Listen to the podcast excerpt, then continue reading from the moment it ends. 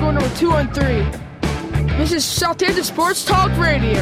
I'm here with Dean, Redsy, and Chad. We are your hosts today.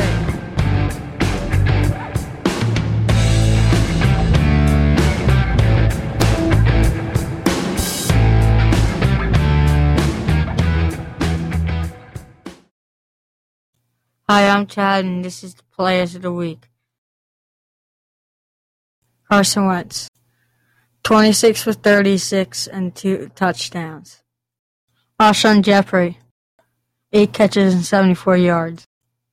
Nelson Agholor, eight catches for ninety-four yards.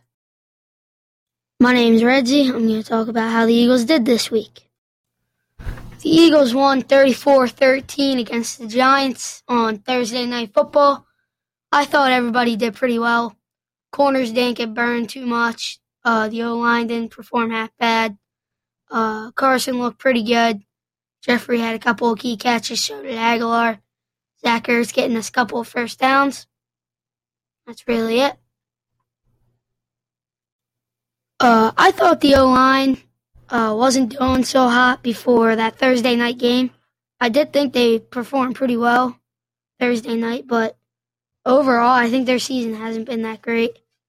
Um, I'm not a big fan of, uh,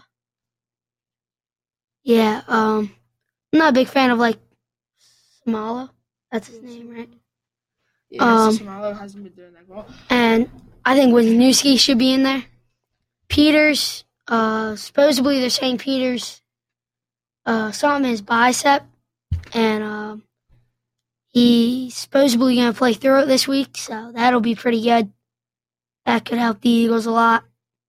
Now, next week, we have a big game versus the Carolina Panthers.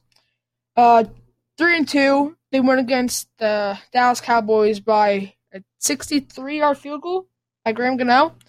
Um, overall, it seems to be a great game. Uh, last year, it was a great game, twenty-eight to twenty-three, I think it was.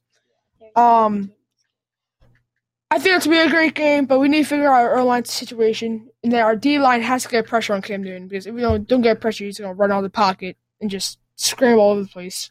But I think we're going to have their wide receivers locked up, uh, hopefully. Um, but without Ronnie McLeod, our huge free safety, I don't think – I think Corey Graham, if he's not injured, he has to step up a lot. Um, I mean, they have they don't have a much of a power wide receiver core, but they have Funches. They have our Torrey Smith from last year, who's doing great on that team. But overall, I think the Eagles might pull out by a little much like last year. I think it's gonna be like twenty to seventeen Eagles. Um, but uh, right now we are falling to the third seed in our division, uh, behind the Cowboys. Um. Uh, we play the Cowboys in, after the Panthers game, I'm pretty sure. So we'll see how this game goes, but I think it's going to go very well. And, yeah. Now, Zach Ertz. He's my favorite player in the N F L by far. Um, and he is on track for one of the most impressive tight end seasons of all time. Um, he's on pace for one hundred twenty-eight catches for one thousand two hundred eighty yards. That just pure amazing. And this past few games, he's been doing great. He's been getting us touchdowns, first downs, clutch catches. Yeah, some really key first downs. He, he's been making us win games by ca- catching the passes. Um, and I think he is the best tight end leader now, because I don't think there's even Gronk, and Travis Kelsey is right there too. But I think that Zach Ertz is the most best route runner, catching traffic, person, tight end in the league right now. That's my opinion, and I and I think he's the best tight end in the league.